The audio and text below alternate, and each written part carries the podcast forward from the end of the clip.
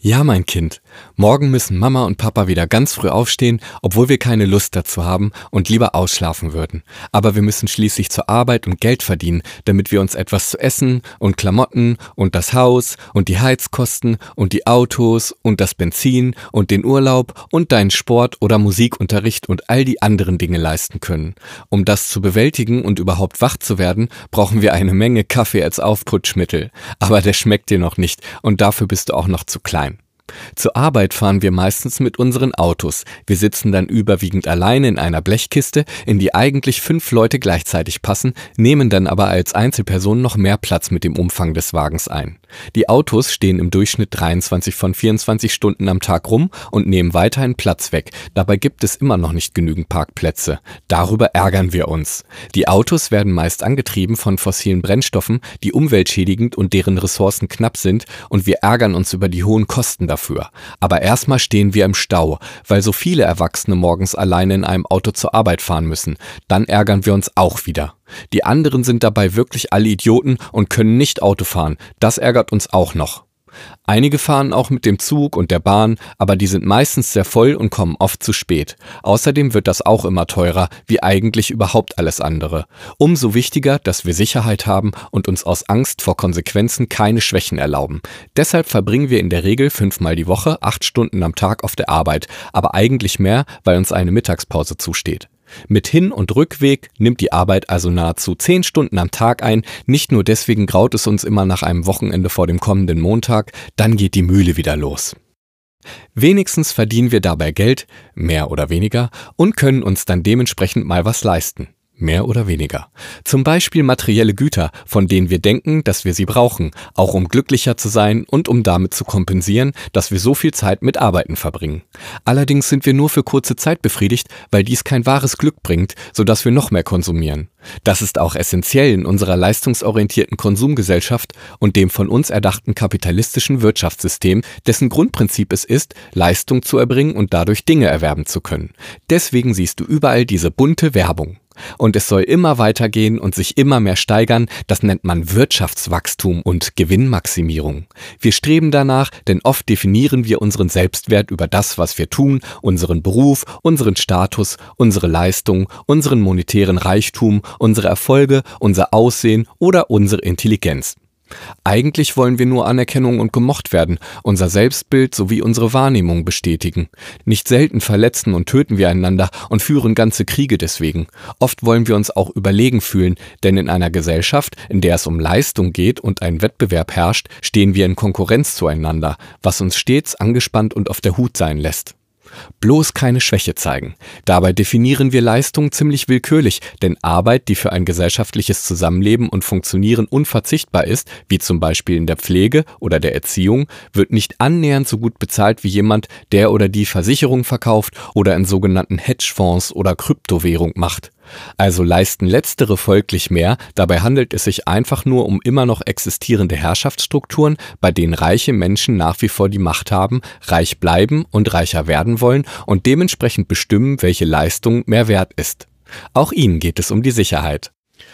Um Sicherheit zu haben, schließen wir Verträge ab, zum Beispiel Kredite, Kaufverträge, Versicherungsverträge, Bausparverträge und Riester-Verträge und auch das will natürlich alles bezahlt werden. Mit Eheverträgen versuchen wir uns auch abzusichern, weil wir uns dann doch nicht 100 pro trauen und wir unseren Status und unser Hab und Gut nicht verlieren wollen. Wenn wir uns lieben, heiraten wir und dann sollen wir uns immer lieben, bis dass der Tod uns scheidet. So versuchen wir die Liebe zu konservieren und unseren Partner oder die Partnerin wie unsere materiellen Güter ebenso zu besitzen. Oft ist es eine Leistung für die Papas, die Mamas erobert zu haben, vor allem wenn diese normativ gut aussehen. Dann werden auch die Frauen zu Statussymbolen der Männer, die übrigens mehr verdienen als die Frauen und nach wie vor die Mehrzahl in Machtpositionen bilden. Es ist auch von Vorteil, keine Person of Color zu sein, denn wenn, hättest du weniger Privilegien, würdest als Minderheit mit Vorurteilen konfrontiert und müsstest dich viel mehr anstrengen, um annähernd so viel zu erreichen wie die weißen Leute.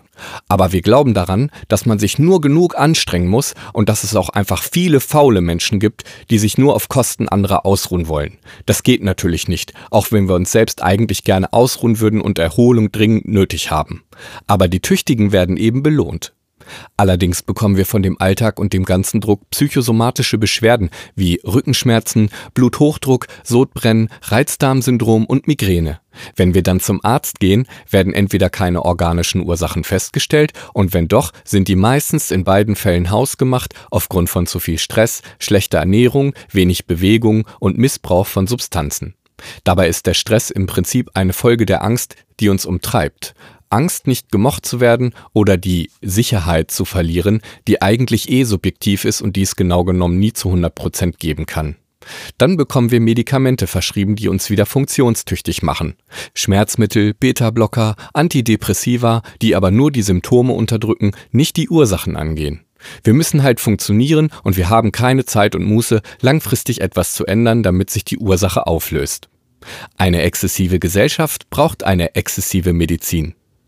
Einige schaffen es, Sport zu treiben, zum Beispiel Yoga, um alles erträglicher werden zu lassen und das Trainieren im Fitnesscenter, um sich stark und attraktiv zu fühlen und einem Idealbild hinterherzulaufen. Manche meditieren, um dadurch noch leistungsfähiger zu werden, denn es lässt sich einfach aus allem Kapital schlagen und für den Profit missbrauchen.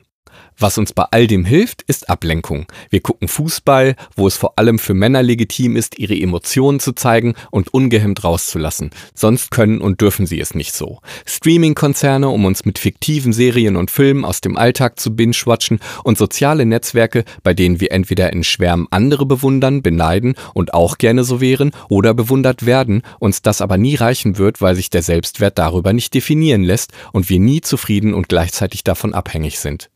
Wir glauben daran, dass all das so sein muss. Wir haben es gelernt. Es wurde schon immer so gemacht. Wir können uns nichts anderes vorstellen. Tief im Inneren spüren wir, dass es gegen unsere Bedürfnisse, gegen unser Selbst, gegen unsere Natur geht, aber wir sind so voller Angst und haben diese Werte und Normen introjiziert, sodass wir uns nicht davon lösen und irgendetwas ändern können.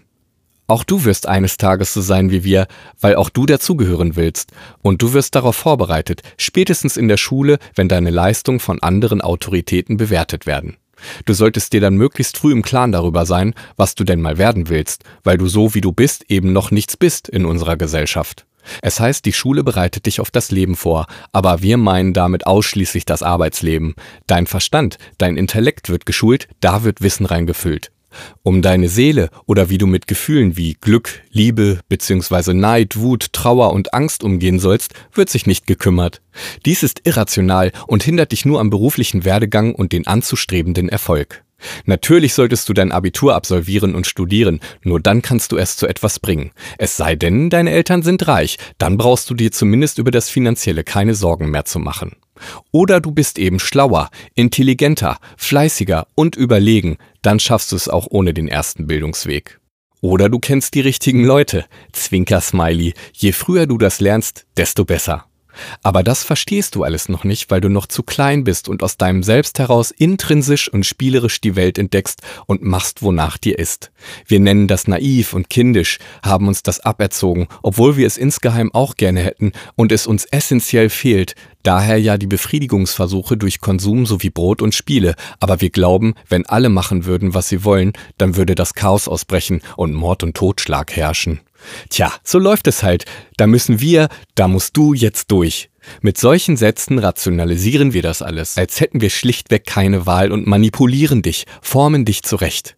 Wenn du es anders machst, löst du bei uns kognitive Dissonanzen aus. Wir sagen dann, das macht man nicht, das geht so nicht oder das ist doch keine Arbeit, weil Arbeit keinen Spaß machen darf und immer mit Anstrengung, Fleiß und Disziplin verbunden sein muss. Wie auch immer. Herzlich willkommen in der Welt der Erwachsenen mein Schatz.